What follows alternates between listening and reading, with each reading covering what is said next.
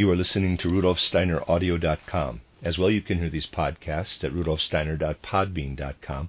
Please consider becoming a patron.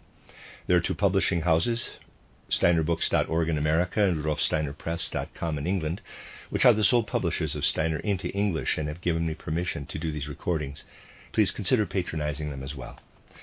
This is a reading of Collected Works, Volume 98 by Rudolf Steiner, the Listener's Notes to 18 lectures, entitled Nature and Spirit Beings, Their Activity in Our Visible World, translated by Christian von Arnim. This is Lecture 11, given in Frankfurt am Main on the 2nd of February 1908 in the morning, entitled The Group I's of Animals, Plants, and Minerals. We will have to keep emphasizing that theosophy must become life, in the sense that a person learns through theosophy not only this or that, but that they learn to think, feel, and sense differently in relation to their whole environment. This happens to the human being when they receive the theosophical impulses in the right sense. They must learn to empathize, to live with all beings. Most of all, however, this must relate to other human beings.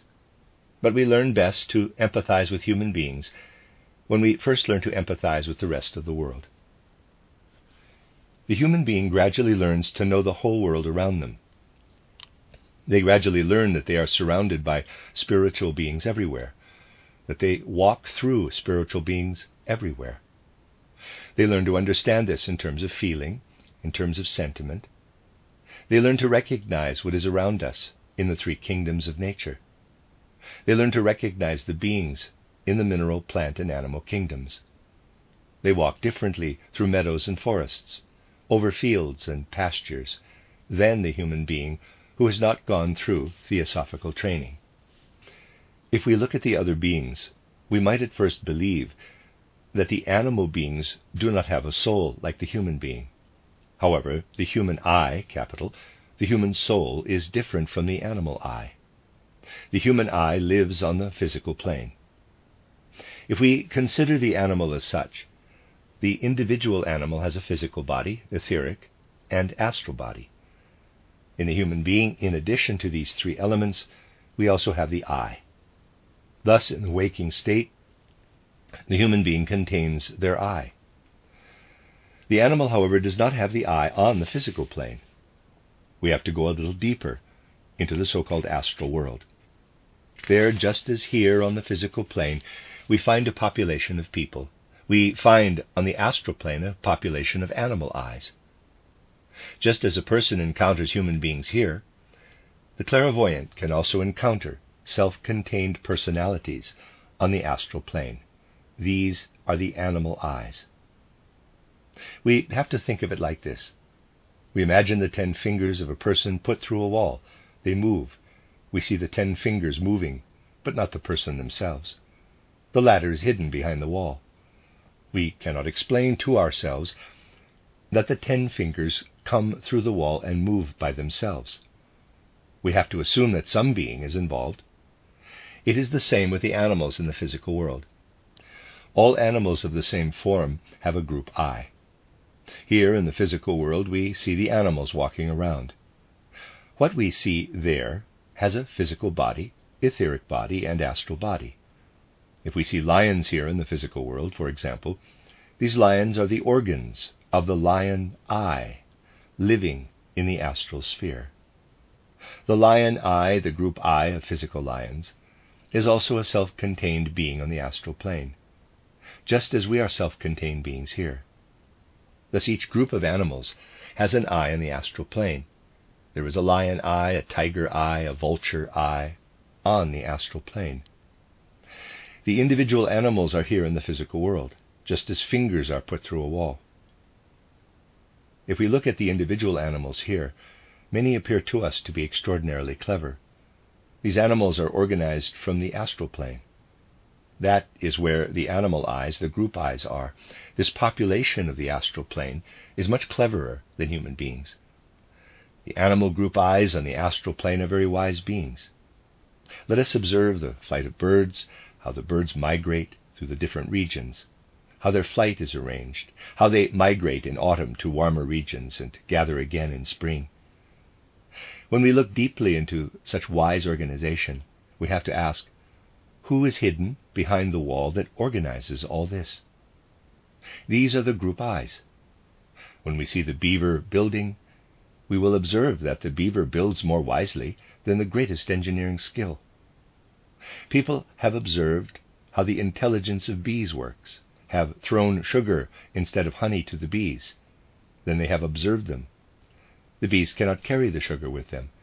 They get other bees, fly first to a source of water, and each little bee brings a drop of water and soaks the sugar with it, turning it into a kind of syrup.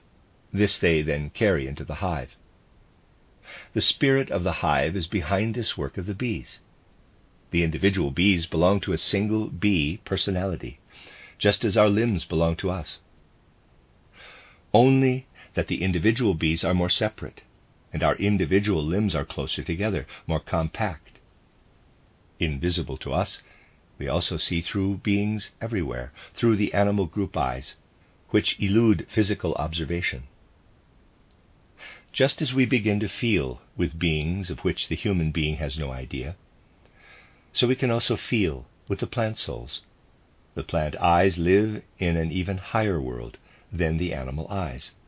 The plant I's, those self contained group I's, to which again a number of plants belong, are on the so called Devachan plane.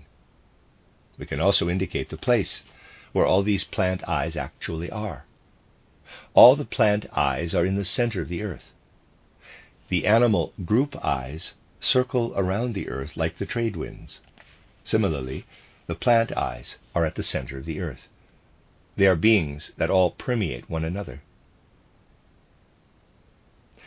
In the spiritual world, the law of permeability rules. One being passes through the other. We see the animal group I's passing over the earth like the trade winds and see how they carry out in their wisdom what we observe in the actions of the animals. When we look at plants, we see the head of the plant, the root, directed toward the center of the earth, because in the center of the earth is its group I. The earth itself is the expression of soul and spiritual beings. From a spiritual point of view, the plant appears to us like the nails on our fingers. The plants belong to the earth, Anyone who observes the individual plants never observes them completely. Each plant belongs to the sum of beings that make up the plant I's. In this way, we can live our way into the sentiments and feelings of the plants themselves. What grows out of the earth, what strives from the inside of the earth toward the surface, is different in nature from what grows under the earth. If you cut the blossom, stem, and leaves of the plant, that is something different than if you tear out the root. When you cut them, it is a kind of well being, like pleasure for the plant soul. This pleasure is similar, for example, to that which the cow feels when the young calf suckles on the udder. What grows from the plant out of the earth is really something similar to the milk of the animals. When we walk through the fields in autumn and the stalks fall under the reaper's scythe, when the scythe sweeps through the sheaves, then feelings of well being, of pleasure, flow through the fields. It is something tremendously significant when we not only see the falling sheaves with our physical eyes, but when we see how these feelings of well being sweep over the earth as the reaper goes through the fields with the scythe. But when the roots of the plants are pulled up, this is a feeling of pain for the plant soul. In the higher worlds, the same laws do not apply as in the physical world. We obtain different conceptions when we penetrate into the spiritual worlds. Even here in the physical world, the principle of beauty sometimes contradicts the principle of pain or pleasure. It may be that someone, driven by a sense of beauty, pulls out their white hair, but it still hurts. It is the same with plants. If you pull them out by the roots, it may look neater it may be more beautiful, but it still causes the plant pain. The stones, too, are lifeless only in the physical world. In the higher worlds, they also have their group I's. The group I's of the minerals are present in the higher parts of the Devachan plane. They too suffer pleasure or pain. We cannot learn anything about this through speculation, but only through spiritual science. When we see in a quarry how the worker quarries out stone after stone, we might think that this causes pain to the stone soul. But it is not so. Precisely when the stone is blasted, feelings of well being shoot out of the stone on all sides. Strong feelings of well being flow out on all sides from the quarry from which the rocks are blasted. If we have water in a glass and put salt in it, and the salt dissolves, the water is flooded with pleasure, with feelings of pleasure. Joy flows through the water if we look at the dissolution of the salt from a spiritual point of view. But when we let the dissolved salt become solid again, it happens with a feeling of pain. In the same way, the stone soul would feel pain if we were able to bake the fragmented rocks together again. The clairvoyants have always given people information about these secrets in their occult writings, the religious records. But people have forgotten how to understand these occult texts. Let us think back to distant past periods of our Earth's development. We see the stone masses of the mountains stratified together from various clay masses basalt rocks, and so on. Going further back, we find that things on earth become softer and softer. Then we get back to a time when the earth was filled with mighty masses of fiery heat, when iron, all metals and minerals were dissolved into spiritual substance. The human being was also a spiritual being at that time. If human beings were to develop further, if they were to obtain their present form, that soft mass had to solidify. The mountains were formed. The mineral masses detached themselves from the soft substance, and the earth became the dwelling place of present human beings. The lifeless mass of rock crystallized out of the fiery earth like salt out of a salt solution. Everything took shape such that the solid masses formed themselves out of the liquid state. This did not happen without pain. The whole process of solidification of the globe was connected with pain in the stone soul. In the future, the earth will again become spiritualized. The whole earth will fragment again, as radium is already showing today. The process of disintegration of the earth will occur. It will become spiritualized, divine, adopted. Let us now hear what the Apostle Paul says quote, the whole earth, all beings, groan in pain, awaiting adoption. Here we have a representation of what happens on earth where the stone soul suffers pain until the state occurs on earth in which it is adopted. It hurts the soul when those who preach the religious records to people fantasize all sorts of things into these religious records because they do not want to make the effort to penetrate into their depths. For those who lead the people, it is nothing short of a breach of duty if they do not have the will to penetrate the religious records.